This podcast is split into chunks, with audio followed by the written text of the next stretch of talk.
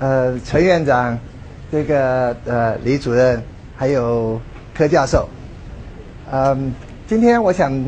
再回到台大，我当然在台大回来好多次了啊，呃，我在这里讲过文学，也讲过昆曲，呃，今天回来讲这个题目，父亲于民国，嗯，你看这几个字啊，这 这就比较沉重了。尤其是这个几个字是我们大书法家董安之写的，董安之写的啊，呃，尤其“民国”两个字，我觉得那个气势很大，也很重啊。所以我想今天可能我的讲题呃比较比较重一点啊，比较重一点。呃，我想今天分两部分的父亲与民国，那就是其实这两个也分不开的。这我先。很简单的讲，我父亲跟民国的关系。那我父亲在这个辛亥革命，就是一九一一年，一九一一年这个这个呃十月十号那天晚上，不是那个大家都知道，武昌那边呃新军的工工工程营第第一枪打了以后，那就，整个中国的近代史从从那边。从那边就就就有了新的一个新的一页了啊！那一枪也影响了我父亲的一辈子。呃，辛亥革命在武昌起义的时候，广西那边呃反应也很强烈，都组军，纷纷组军要到武昌去支援支援那个辛亥革命。我父亲那时候是他是陆军小学，他念过陆广西的陆军小学，陆军小学呢有像蔡锷。是他们的独办，所以那时候已经有那个革命思想，已经渗透到到广西的陆军小学里面去。所以我父亲他们呃很年轻的时候都有这种的，已经有了这种革命意识了的。好，那个那个时候武昌起义一起来的时候，我父亲我父亲就跟他的同学一百二十个人，一百二十个人在组织了广西学生军敢死队。这个 敢敢死队，呃，就到武昌去支援武昌起义。他那时候是十八岁，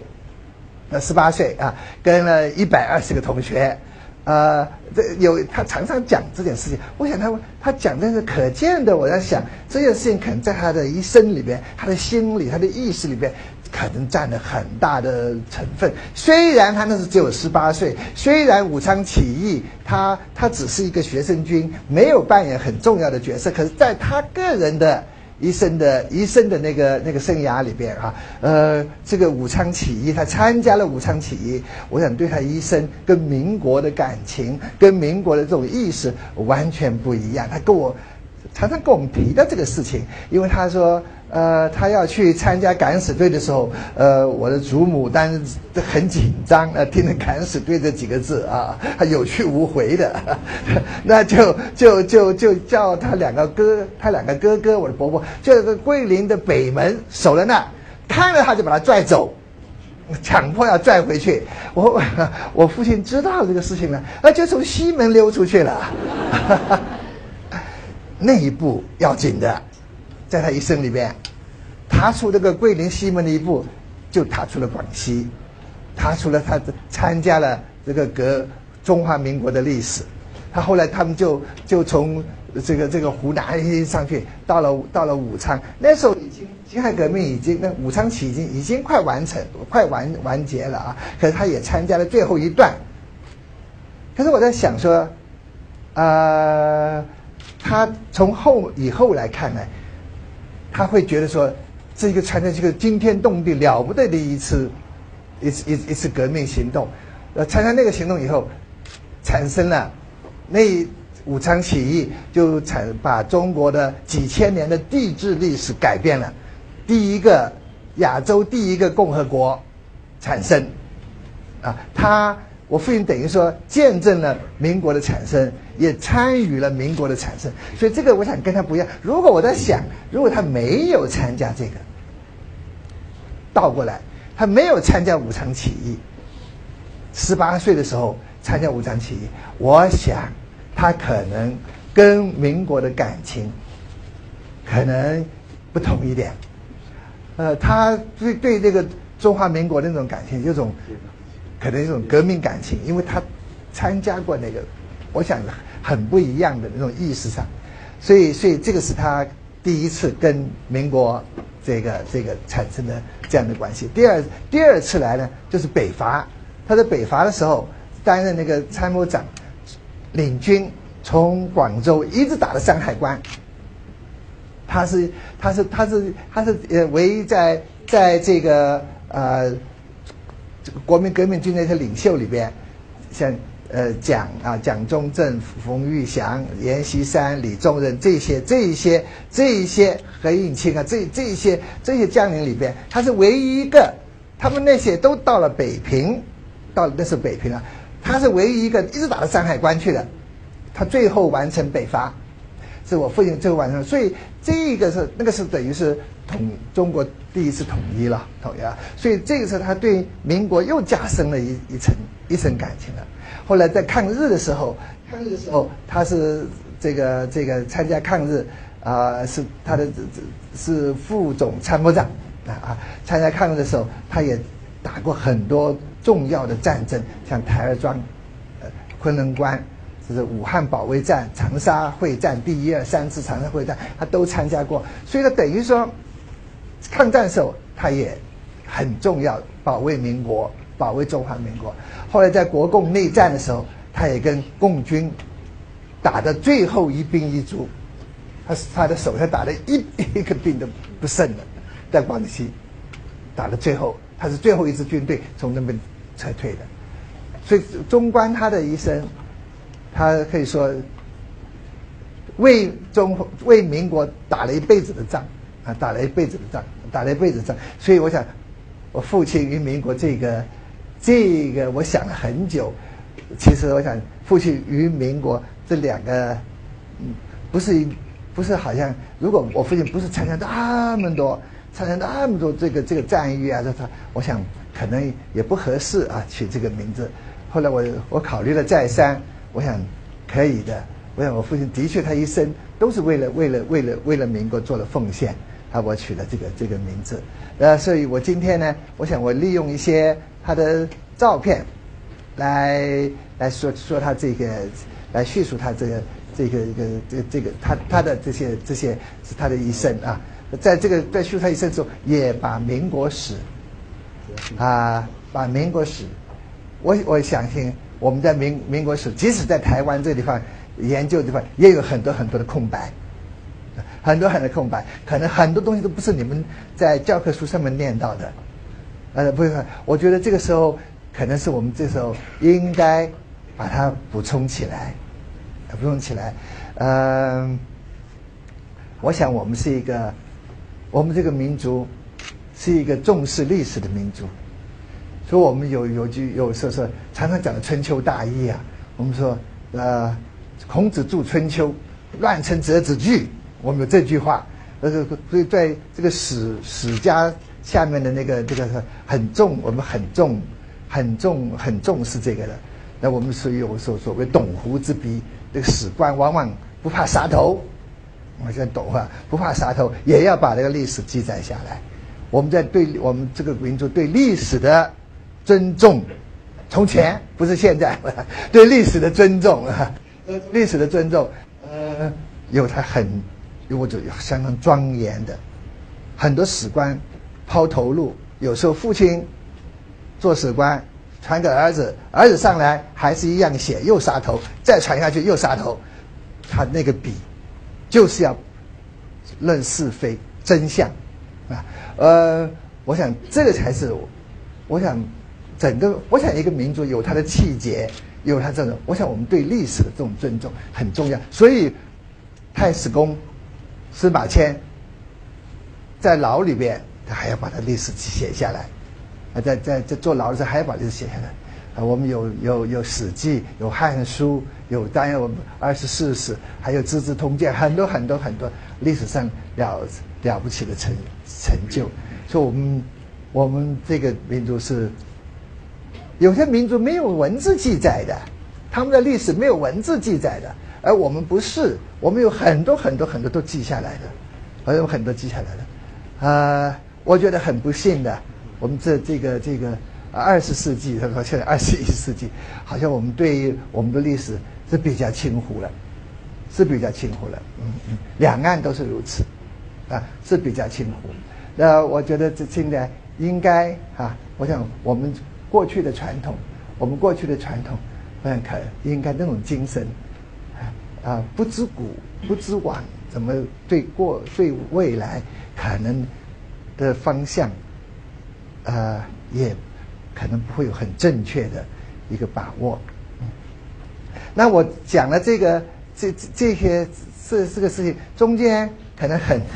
我在我呃这本书是两岸三地同时出版啊，两岸三地同时出版，在在我刚刚从北京回来，那在北在在那边我在北京发表新闻，这个它是广西师范出版社，广西师范大学出版社出版的，在北京我做做了新书发表会，后来我到南京，到南京去做这个，在那边做了一个研研研讨会，呃，而且到了他们的。老总统府，从前，从前，呃，蒋中正总统在里边办公的，啊，那老总统府呢，我父亲也常常在那里 去见见见蒋总统，对吧？呃，就在那个地方，我们开了个研讨会，呃，给我很多很很多很多的感触，啊，给我很多感触。这个这个在那边也也也也这个也这个把我父亲的照片在那边做了一个展览。啊，做了一个展览，呃，据说也是很破天荒的第一次，啊，很破天荒的第一次，在在是他们南京大学，呃，民民国史研究中心举办的，呃，举办的，他们从来没有这样举办过，对于对这个呃民国史，对于民国的将领，嗯，这是第一次，嗯嗯，他们那边有，我也发觉，我到他们南京或者到重庆。也到武汉，我父亲跟这些地方都非常非常有关系的地方啊，我都去过了。还有桂林啊，还有还有还有这个这个这个这这这些这这一这一路下来，我就发觉到，我也跟跟很多大学去演讲，我也发现那一边也是对民国史的真相有一种非常几乎饥渴的要寻找真相啊。呃，我想大家呃对他们来讲，好像也是我我。这个本书的一些照片，他们通常是第一次看到，啊，有些很多事情也是从第一次听到，什么那边的教科书，啊，也完全很多很多的，啊，有些是也是掩盖了的，也也是扭曲了的。我们这边也不妨不妨多让，这 这台湾这一边啊，也是也是有相同相同的问题。也是有相同的问题，所以我觉得可能，也许我希望在这些希望借借着这这这本书的出版，就是说，我想对于民国史，对于民国史那种的寻找真相的这种的热情，希望再开做个再重新一个开始，然后开始。那我现在呃在讲的我父亲跟民国史的时候，当然还有个更重要的一个人，对民国史更重要，那就是。蒋中正本人，呃哈，他对他对民国史的这个，呃，我父亲跟这个民民国史的这个这个关系，跟蒋又脱离不了关系。他们两个人的关系，他们两个人的关系，他们蒋中正跟我父亲有四十年，四十年的关系，从一九二六到一九六六。啊，有四十年的关系，这四十年关系非常的微妙复杂，分分合合，可要写，可能要写一本书，或或者是是像像呃一一一本那个，或或者是像莎士比亚的那个那个那个那 history，莎士比亚的历史剧一样的来来写啊，非常非常的复杂。是，所以我在今天讲的这个时候，我也比较着重。我想也是大家非常想知道的，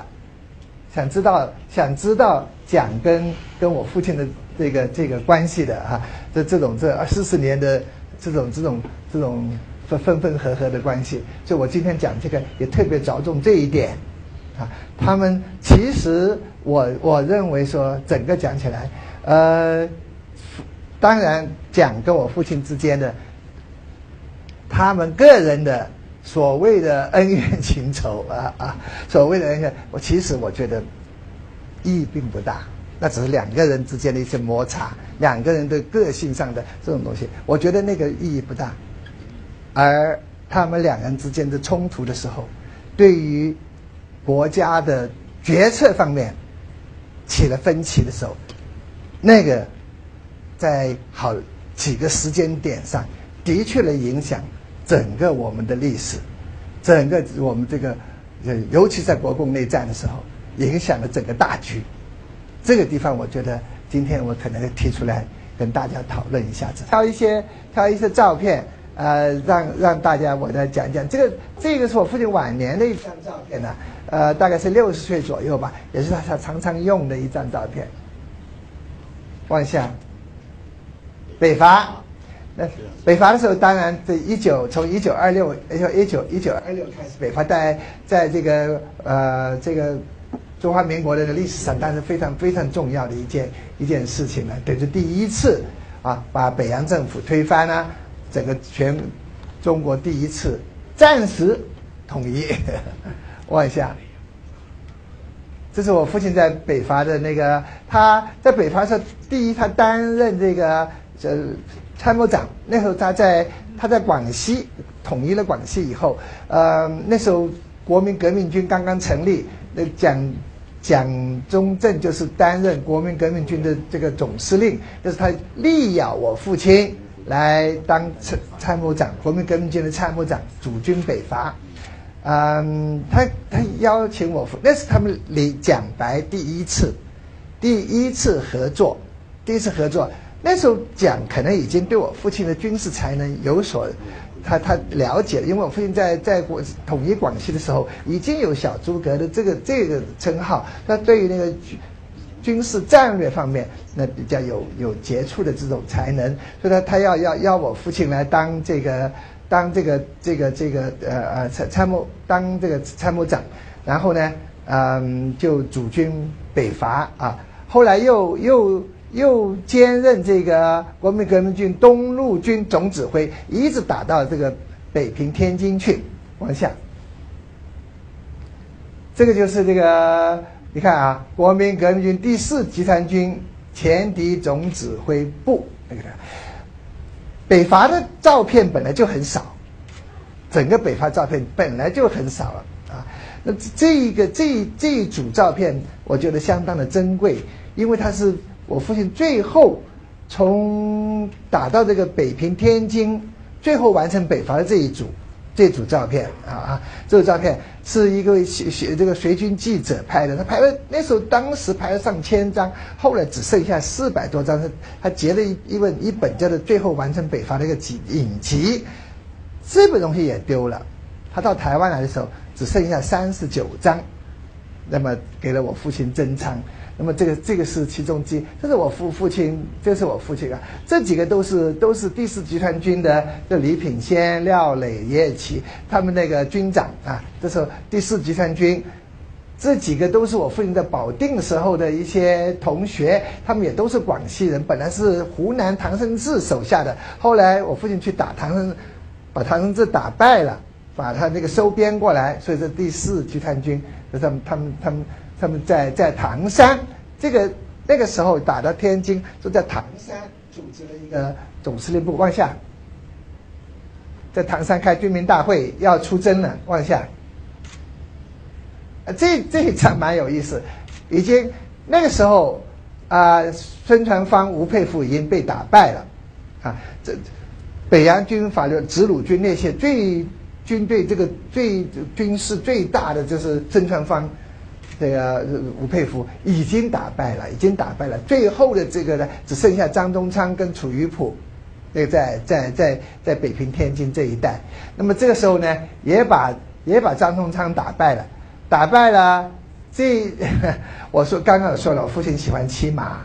我父亲喜欢骑马。呃，这一匹呢，这一匹就是他这匹这匹马呢，他很有来头的，所以他自己特别写了这一段。他自己这是他自己亲笔记下来的。这匹马呢是关外第一名驹，叫做回头望月，蛮好听的这些马的名字啊。回头望月，一个是乌云盖雪，这是回头望月。为什么叫回头望月？因为马呢全是全身都是金黄色的，哎，就臀部那个地方有一个碗大的一个白毛。这匹马说是据说一天可以跑八百华里，千里驹。这是千里驹，八百华里。而我听我父亲讲起来，他最爱这匹马了。他说这匹马跑起来的时候啊，那个腹部可以贴地的快，哇，很厉害，很快很快。那这匹马的来头很大，它本来是什么？本来是张宗昌的坐骑，张宗昌被打败了，这马也俘虏过来了，这是变成我爸爸的坐骑。那那那，所以他非常非常喜欢这匹马。你看啊。可能可能他就把它写下来，常常常常提起来的。往下，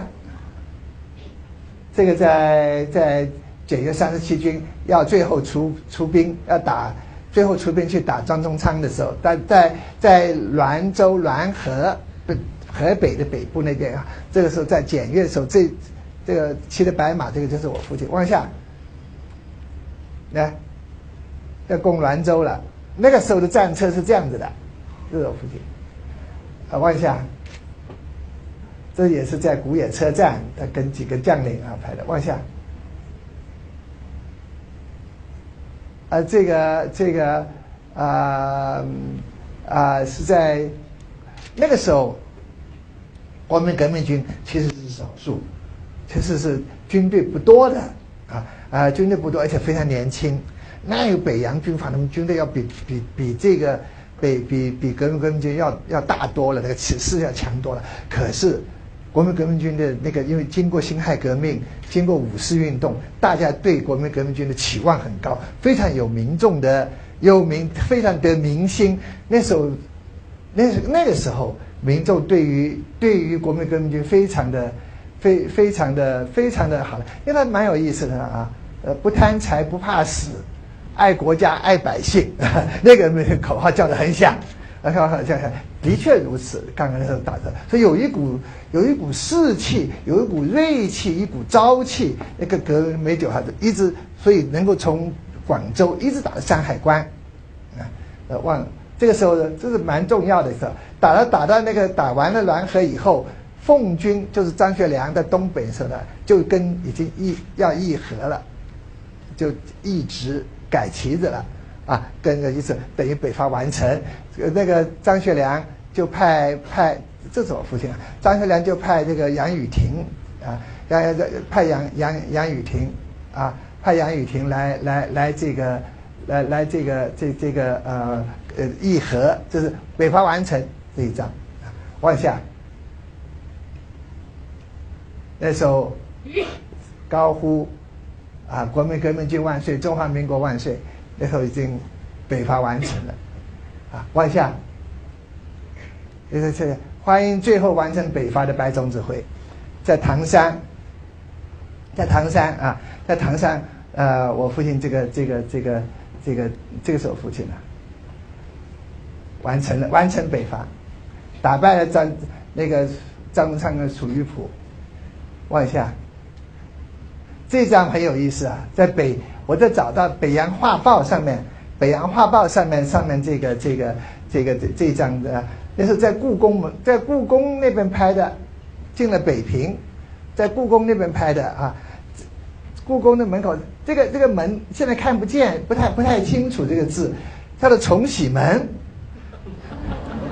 跟我父亲的跟我父亲的这个这个这个名字暗合的，暗合的，那时候呢。那时候他才三十五岁，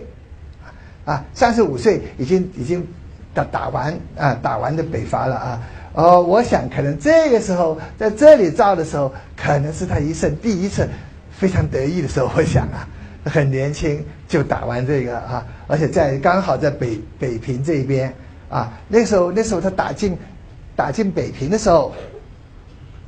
呃，《大公报》的社论就是说。广西广西军打进北方，因为从前的军军有军事上的都是从北到打到南的，很少从南打到北的。呃，太平天国打到天津打不下去了，啊，中王李秀成都打不下去了啊。呃，打到进了北京的时候，广西军进北平是第一个，第一个啊，这么写张继鸾那个那非常有名的记者啊，写写的这么一篇社论。我想他父亲呢，那也是，我想他的他的军旅生涯中的第一个高峰就是在这里，往下，在在北平这里啊，这个呃各界盛大欢迎。但是我在讲什么呢？北平是个文化城，也是个啊那个那个那个这个我这个是多少年来的古都了。所以在这个时候，各界很盛大欢迎。那个那个那个那个时候。啊，尤其是大学生，那些大学生呢，好像对那那个时候对国民革命就有很高的期望。我看看我父亲的历史，哎，他那是到就到中清华大学去演讲，那是罗家伦当当校长，他也到更更不平常的，他到那个女师大，那个到女师大去演讲，到女师女师大去演讲，跟那时候那些新女性，我在猜，跟那些 那些那新女性演讲啊。呃，在在在演讲，所以那个时候，那个时候在在北北平是非常，这个是北平市长何其拱献旗给他，呃，北伐告成，所以整个来讲，我我父亲他的生涯在北在北伐这个时候是第一个高峰，也是他跟蒋两个人的关系开始的关系啊，密切合作的时候，打天下的时候，两个人打天下。两个人打天下，一直讲的，等于说是把天下打下来了。哎，打天下的时候，说这两个人在这一段期间，啊，是关系比较密切的。不过密切中就种下了 种下了祸根在这里头。因为我想着这个这个这个中国历史都是如此，中国历史都是如此。这个打完了，打完了这个啊，打完了这个。那时候一九二九年了，一九二九年，呃，打完打完北北伐，我父亲正是在北京，在在在北京，在天津这一带，在在部署这个，在在收拾最后的残局，这完的时候，好，下面就发生大事情了，往下，嗯，蒋桂战争来了，刚刚打完，呃。其实这个是个我我我觉得后来我在研究，后来我在在在在研读这些这些史料，我觉得这这个相当相当，不光是关关系于我父父亲这一生，还是关系我他跟蒋的关系，我我我我觉得也关系到民国史很重要的一个一个关键的时候，往下，这张这张相有意思，我一看呢，这刚刚。北伐完了，我父亲骑着马是吧？非常威风的时候，哎，怎么跑出这张照片出来了？好像一个被通缉犯的样子。哎，果然是通缉犯。那个时候一打完的时候，蒋桂战争就爆发了。那时候呢，背景是这样子的，背景这样子，那个本来广西军只是一个广西这边的这个。地方势力，地方军事势力，北伐完了以后，广西军的表现特别杰出。广西军主要是开始的时候主要是第七军，后来是第四集团军啊。第七军一路打上去，有钢军之称，啊，有建了很大的功劳。这么一路上去打到平津的时候呢，广西的军事的势力有两广、两湖，还有。加上平津，势力暴增，军事暴增暴暴增，功高震主，这是我们好像中国人中国历史不可破的一个一个定律啊！你看这个功高震主，这个这个蒋就是那边就觉得受到威胁了，所以威胁就预备要消反，要 消反，要用军事力量来解决第四集团军。就发动了蒋桂战争。蒋桂战争的时候，中央打广西，我父亲的时候正在正在这个北北北，在在这个北平那边的时候，我觉得这个是相当相当重要的一个这。那时候在南京就开篇所谓边遣会议，北北伐完了，的确是要裁军了，军队要裁了嘛，军队要裁军了啊。那时候有第四四个集团军，第一集团军是中央军，第二是冯玉祥，第三阎锡山，第四就是呃这个广广广西李白这些人。这四个集团军那时候在在在南京正要正要这个这个这个边遣要裁军，这一裁军的时候，我父亲就建议说，跟中跟那个党中央建说，跟蒋就说他说，裁兵裁兵容易裁将难，古来如此，常往一裁将的时候就会引起引起兵乱，引起祸乱，而且这个打完了以后，这些兵曾经呢。在抗在这个北方的时候，曾经这个这个这个这个有很大的贡献，一下子裁他，他们流离失所，流离失所。比如说，我父亲就提议，在我的书里边，如果大家看这本书，有有一节我觉得相当重要，就他有个电报，他有个电报打给党中央，那个电报很长，几乎有三千字，两三两多三千字，他建议。他把第四集团军带到新疆去拓边、实边，他觉得这样子，这样子可以解决了这个安顿这些这些军队的方式。第二，又可以国防，对吧？他他是一个研究国防的专家，他在保定的时候专门研究研究这个中国的国防。他认为说，在东北、西北这两个地方。是中国最重要的国防的，常常那个货运，他讲的也很对的啊。他这个货，兵货，就是就是从这两个这两个地方开始，啊，的确如此。后来东北那边中日战争就来了，后来看那个那个国共战争，通通是从那边开始的。西北那边也是如此。就新疆这个地方，他那时候在在电报里边，我觉得他有几点的讲法，我觉得相当值得注意。第一，他说这个地方种族种族跟宗教的问题很复杂，会引起常常引起纠纷。他自己是回教人，他自己请缨到到到到那个新疆以回民为为主，他可以在宗教方面可以治疆比较容易。容易奏效，啊，那他讲的那个宗教种族问题，今天还是八十年后，今天还是还是这边还重很重要的。他第二，那个这个这个地缘，啊，政治地缘，这个这个是跟俄国啊、中亚那边就是常常受外国煽动，啊，的确如此，啊，这这个第三，我觉得他看得更远了。他说：“这个地方新疆富产石油，啊，有还这还像这个呃，他这个当在二十世纪哈，那些国家为了抢石油会发起很多战争。他那是那电报里面这么讲，果然如此。啊，后来很多的确伊拉克啊什么的都打，都是为了石油啊，为了石油，还为了这个要在这要要要屯重兵，要在国防那边去，他愿意自己去打。”真的打电报的时候，好，蒋这边已经发兵了，已经把人要打了。所以如果这一来的时候，这个后果呢，广西打打败了，中央军打广西三路，这这打广西，从云南，从从从从广东，从中这这北边打下打打败了，打败了。刚刚那一仗，这一仗呢，我父亲跟李宗他们就流亡，流亡海外，流亡到安南去。到河内，流亡到流亡到河内去，流亡到河内去。这一章我一看，哎，这有法文的是吧？大概是什么？这入境的 入境照，大概是，大概是这个这这个证件证件照证件照。那时候的确是通缉他，中央把他们把李白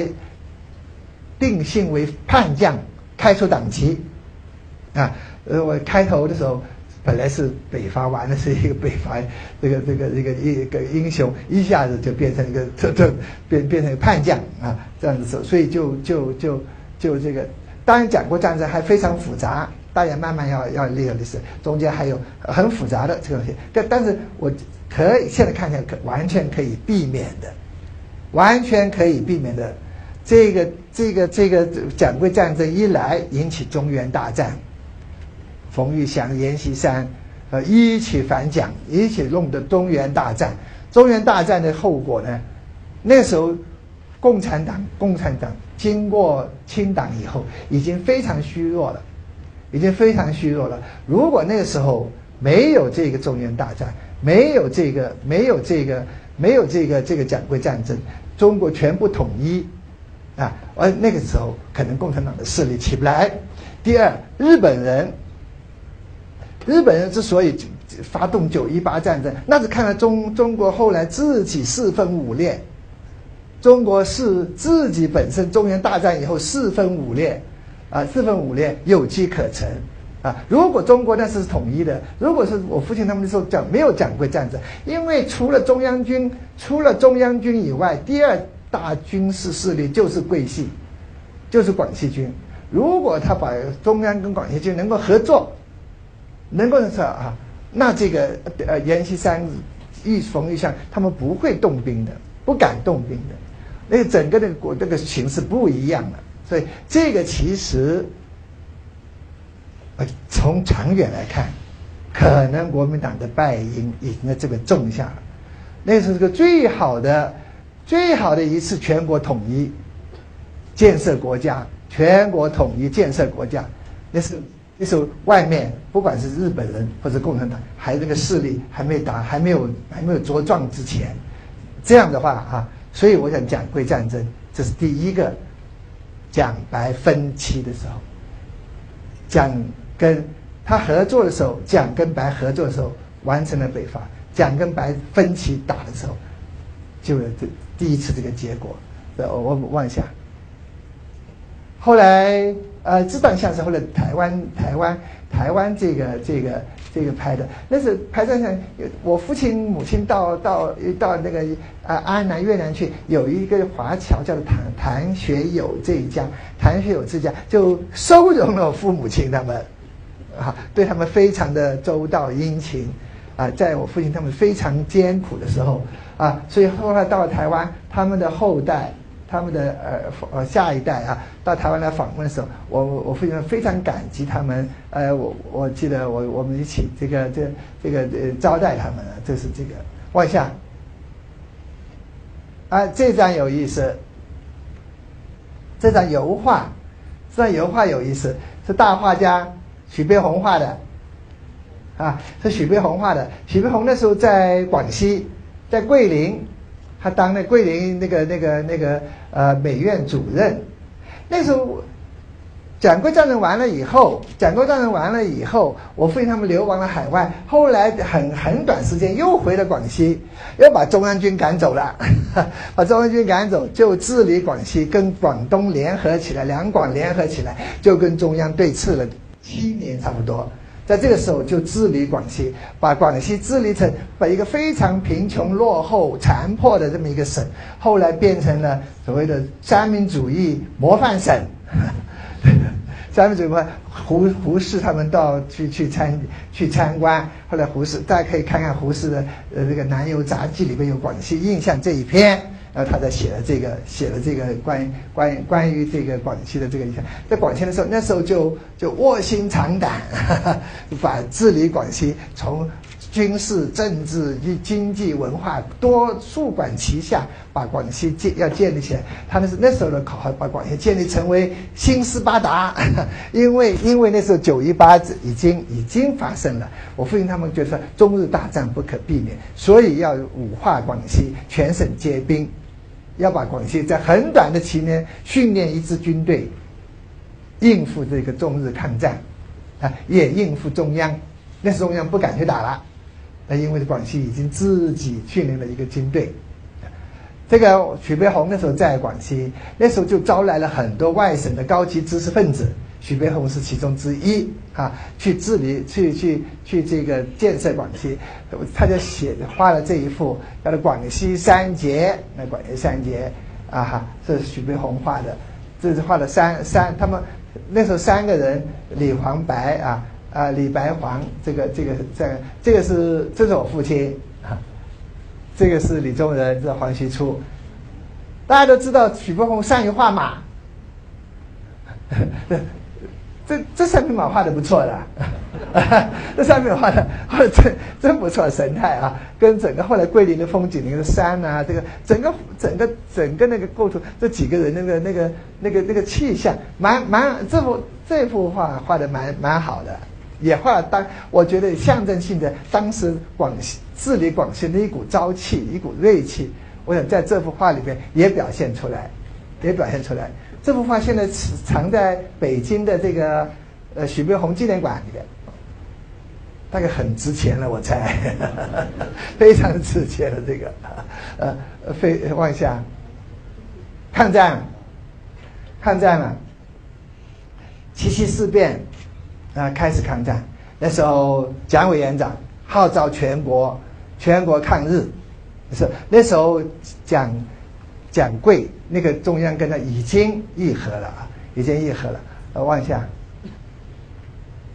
这个这是许悲鸿写的啊，这这这一这一副对联是很大的，有有差不多有差不多这么高，这么高的两两个两副两呃这这这副对联啊，那时候号召抗日，那时候九一八事变以后，全国人当然就非常悲愤了。一直压压压了好几年，一旦宣布抗日了，那种那种的兴奋之情啊，是？当然是。我父亲是第一个在军在这个在这个在这个呃呃呃呃地方这个这个这个军事首领里边，第一个飞南京，响应了抗日啊。经过了这几年以后，虽然说又又回来，一直对外的这手，这时候一直对对对外了哈。后来我父亲就在八月四号就飞到南京去，也是讲的是特别派飞机来接的，啊，接南去。我父亲一到南京，日本的头条的报纸就写的是，啊，战神莅临咱南京，中日大战不可避免。这写了几个头条的标题，头条标题。那时候，那时候这个这个许悲鸿，我想的时候也非常非常激动，我就写了这个的“雷霆走精锐，行止观兴衰”，就写给父亲。这几个字写的，我想蛮好的，蛮能表现那个时候的心情啊。他说：“健身上将，这是我父亲的号啊。健身上将于二十六年八月飞宁，到到到到南京了，遂定公倭之局，举国振奋，争先效死。”国之懦夫，倭之顽夫，突然失政，果魂既彰，复兴有望。啊啊！喜悦变武，辽书豪情，以天下之公言也。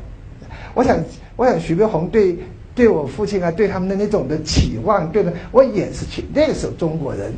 一致的，那那个时候也就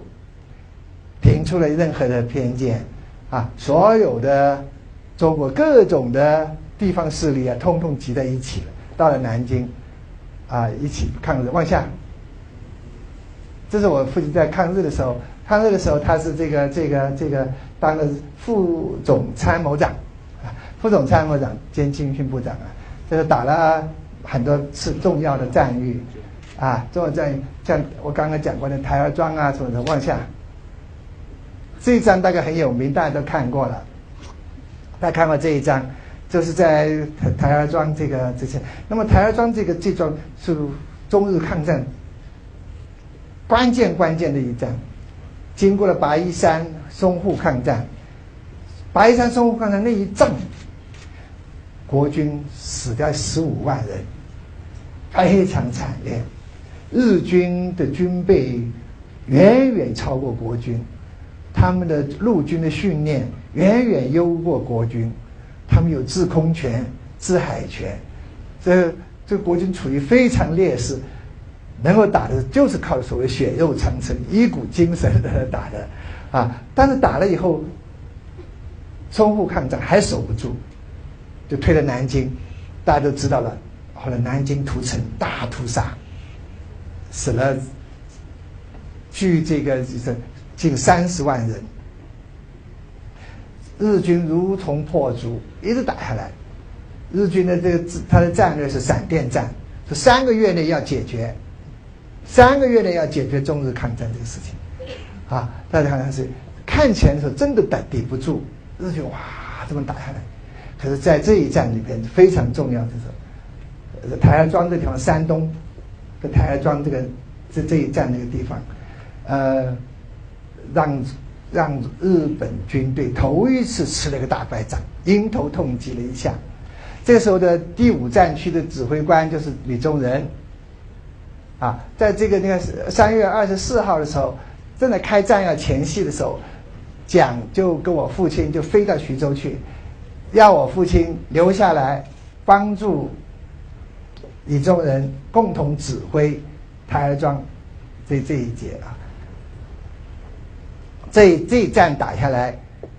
日本是两个非常精锐的师团，矶谷师团还有板垣师团，这个这两个这两个这这两个这这两个这两个师团是他们的战斗力很强的，日本人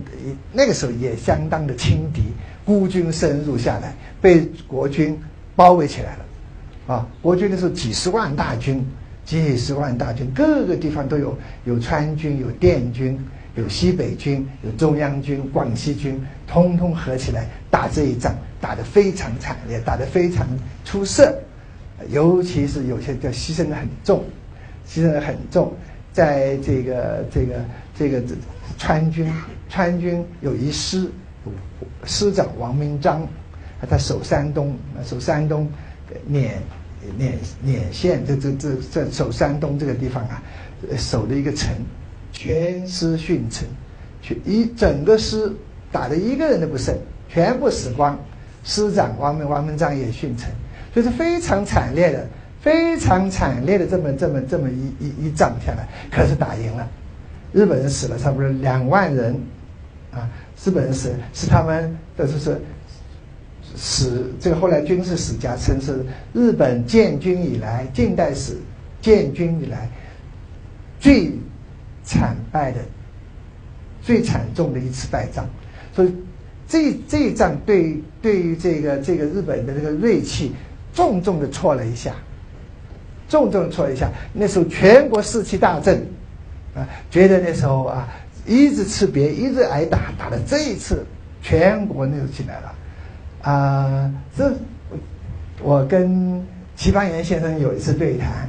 那时候他讲的这一仗的时候，他他那时候才十四岁，他在那个南开，在这个南开中学重庆，他说那次听到这个台儿庄胜的时候，他全校的人，那中学生通通跑到操场上面去大喊大叫跳啊，他 说啊，我那时候全国振奋，武汉行都有十万人游行，有十万人游行，所以那时候那个时候非常非常的非常非常的振奋的这个事情，就是这个。在那就是，呃，日日军很重要很重要的关键性的一战，对于八年抗战啊起了决定性的作用。往下，打完了这两个主帅，这个合影的，合影的，往下，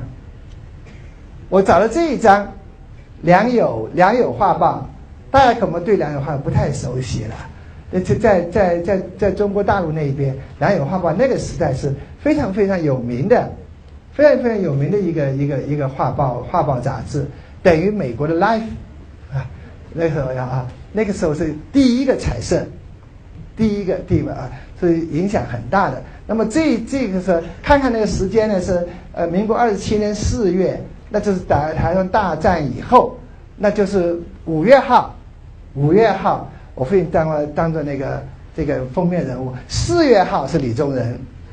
四月号李宗仁，五月号是这个父亲的。可见的那个时候，这两期都有台儿庄的专辑，很多照片，很多那时候的那时候台儿庄战胜的时候的一些一些一些很珍贵的照片啊。所以我想那个时候，可见呢，我想父亲他们是在他们一般的人算什么抗日的英雄了那时候啊，所以。所以这个这个啊，是相当的这。不过 看了李宗仁的，看了李宗仁的回忆，看了李宗仁的回忆，呃，这个又又牵扯到蒋跟李白的关系了。